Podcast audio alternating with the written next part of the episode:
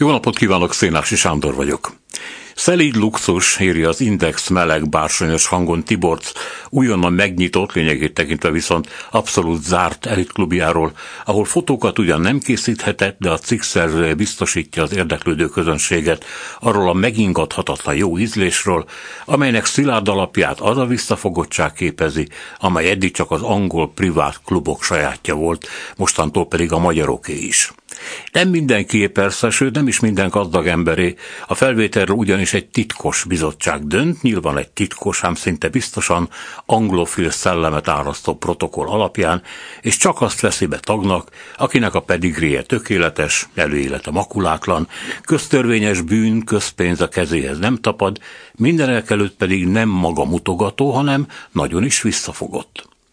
Kétségtelen, hogy ezzel a kívánság listával, ha komolyan veszik, azért lehetnek problémák. Véglegesített tag esetleg évekig nem lesz, de még portás se. Egyedül a kertészi állás sikerül majd betölteni, de ne legyünk türelmetlenek és vegyük észre az új irányt, amely felé most a rezsim újja mutat. Szerénység elvtársak, mondja a Tanú című filmben Básti elvtárs. Kisebb hajó, nagyobb szerénység, üzeni most a visszafogottság erényét Ujás miniszter és Kövér házernök a 26 milliárdba kerülő Rosdor nevű jacht tulajdonosának, magának Mészáros Lőrincnek, akit Pesti László ős Fideszes is megtámadott, vagy magánbecsületből, vagy felkérésre nem tudjuk, viszont bőven a mainstreamen belül. A Czóresz az országban nő, 13 év gazdaságpolitikája összeomlott, az extenzív fejlődés minden forrását felélték már, amit ugyan nem látnak, és az akugyár invázióval épp most készítik elő a teljes bedőlést, azt viszont érzik, hogy a lopott vagyon most nagyon nem jó mutogatni. Amíg volt pénz, és amíg abból bőve jutott a középosztálynak, és hullottak morzsák a szegényeknek, addig a társadalom nagyobbik részét nem érdekelte az ország szemérmetlen kirablása. Most kezd ingerült lenni. A tartalékokat ugyebár felélték, az infláció még mindig magas, az energiárak elszálltak.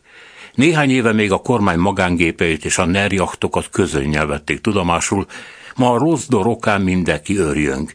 De persze sokan úgy tesznek, mintha az a mészáros, akit látnak, létező személy lenne, és nem pusztán egy báb. Minden esetre Orbán, miközben szerénységelvtársak jelzéseket küld az oligarcháinak, felhasználja az alkalmat arra is, hogy Mészárost eltávolítsa, megkülönböztesse magától.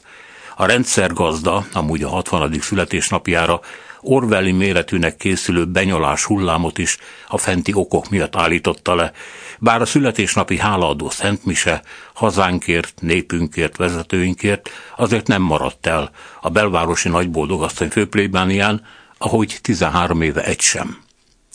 Most egy kicsit kevésbé toljuk az arcotokba, hogy mennyit is értek a saját hazátokban, de ne higgyétek, hogy ettől valakik lesztek. Itt vagyunk, és itt maradunk.